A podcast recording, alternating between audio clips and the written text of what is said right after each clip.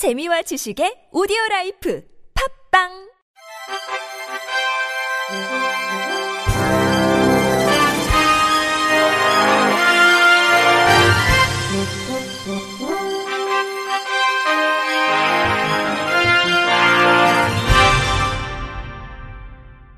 청취자 여러분 안녕하십니까? 6월 30일 금요일 KBIC 뉴스입니다.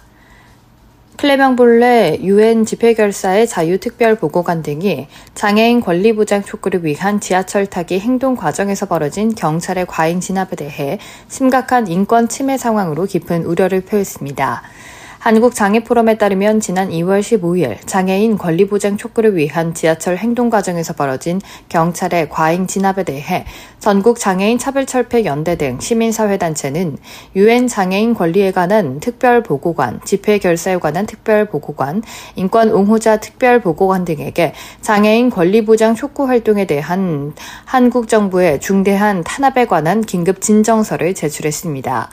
유엔 특별 절차는 주제별 인권 전문가들에게 인권 침해 사안에 대해 진정 등을 보내 개입을 요청하는 절차로 이는 관련 국제 인권 규약 가입 유무와 상관없이 할 수 있고 이미 발생했거나 진행 중이거나 발생 위험이 있는 인권 침해 사례에 개입이 가능합니다. 해당 진정에 대해 집회 결사 특보를 비롯한 장애인 권리 특별 보고관, 표현의 자유 특별 보고관, 인권 옹호자 특별 보고관, 노인 인권 향유 독립 전문가는 4월 26일 한국 정부의 우려를 표명하는 서신을 발표했습니다.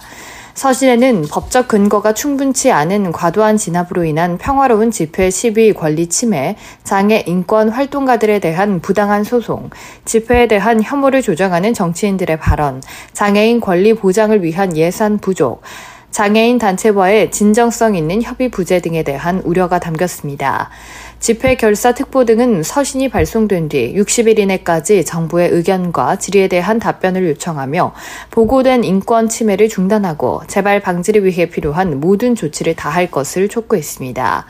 유엔 집회결사 특보는 28일 자신의 페이스북과 트위터를 통해 나와 동료들은 정부가 노인과 장애인을 포함한 집회 참여자들을 탄압한다는 주장과 인권 활동가 박경석 씨를 체포한 사실에 대해 한국 정부의 우려를 표했다면서 당국의 협박과 두려움으로부터 자유로운 모든 사람을 위한 시민 공간을 보장할 의무가 있다는 점을 상기시켰다며 4월 26일 한국 정부에 발송한 서신을 첨부했습니다.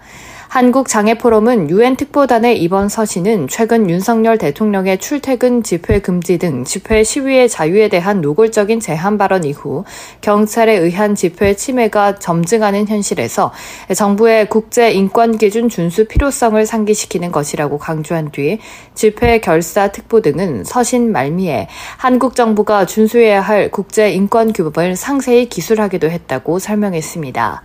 전장현 등 공동 진정 단체는 진정서를 제출한 특별 보고관보다 더 많은 인권 전문가들이 목소리를 더한 점에서 한국의 장애인 권리 보장 촉구 활동의 정당성과 정부의 부당한 탄압에 대한 유엔의 깊은 우려를 확인할 수 있었다며 앞으로도 장애인 권리 보장 촉구 활동에 대한 부당한 탄압을 알릴 것이라고 밝혔습니다.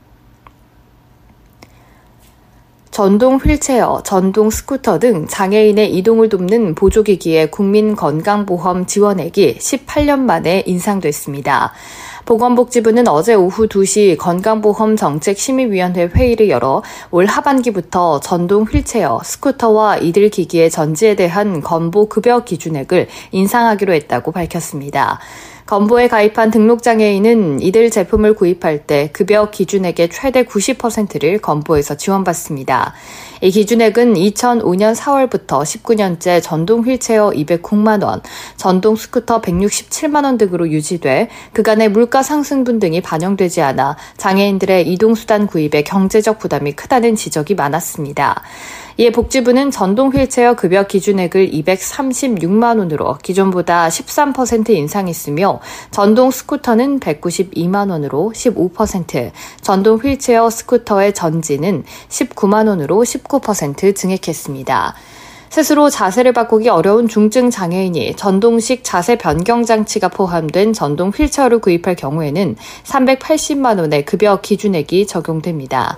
이런 조처는 정부가 국민건강보험법 시행 규칙 등을 개정한 뒤 올 하반기 중 시행됩니다.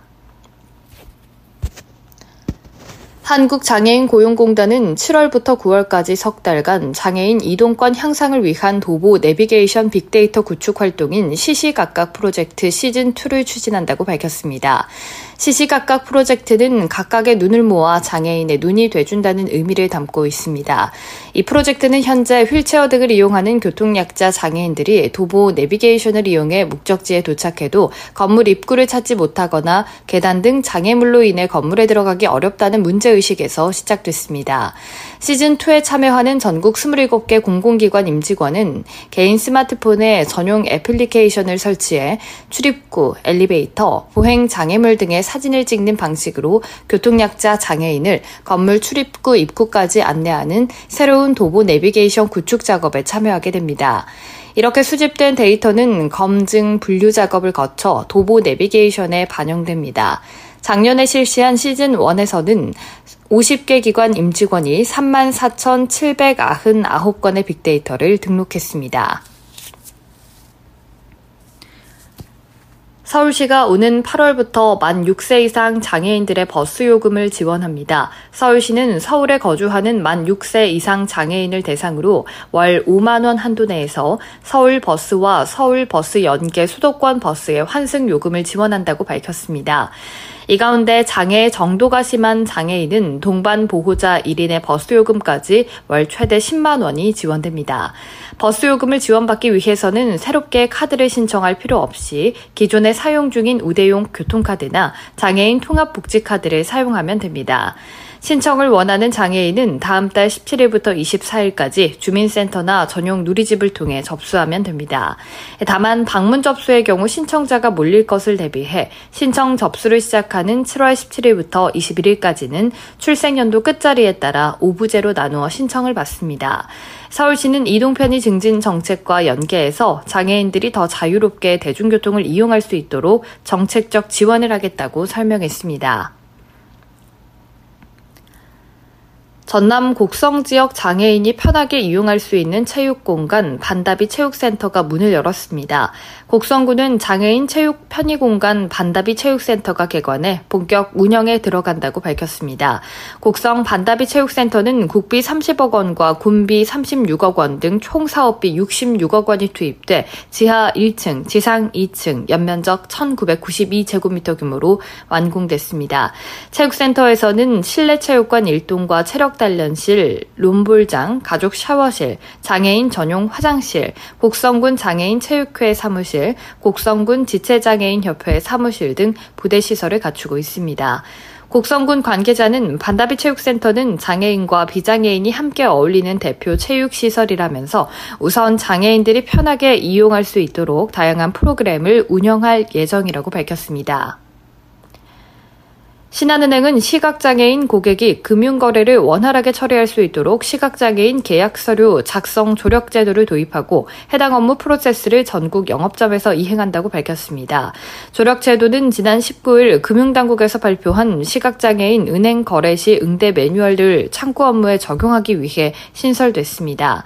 시각장애인 고객이 조력자 없이 영업점을 방문하면 창구 직원이 조력제도와 업무 관련 내용을 안내하고 고객이 중요 사항을 직접 구두로 발음하게 하면서 작성할 서류를 대신 작성하고 업무 처리 내용에 대한 고객 보호를 위해 이 과정은 대면 녹취 시스템으로 녹취합니다.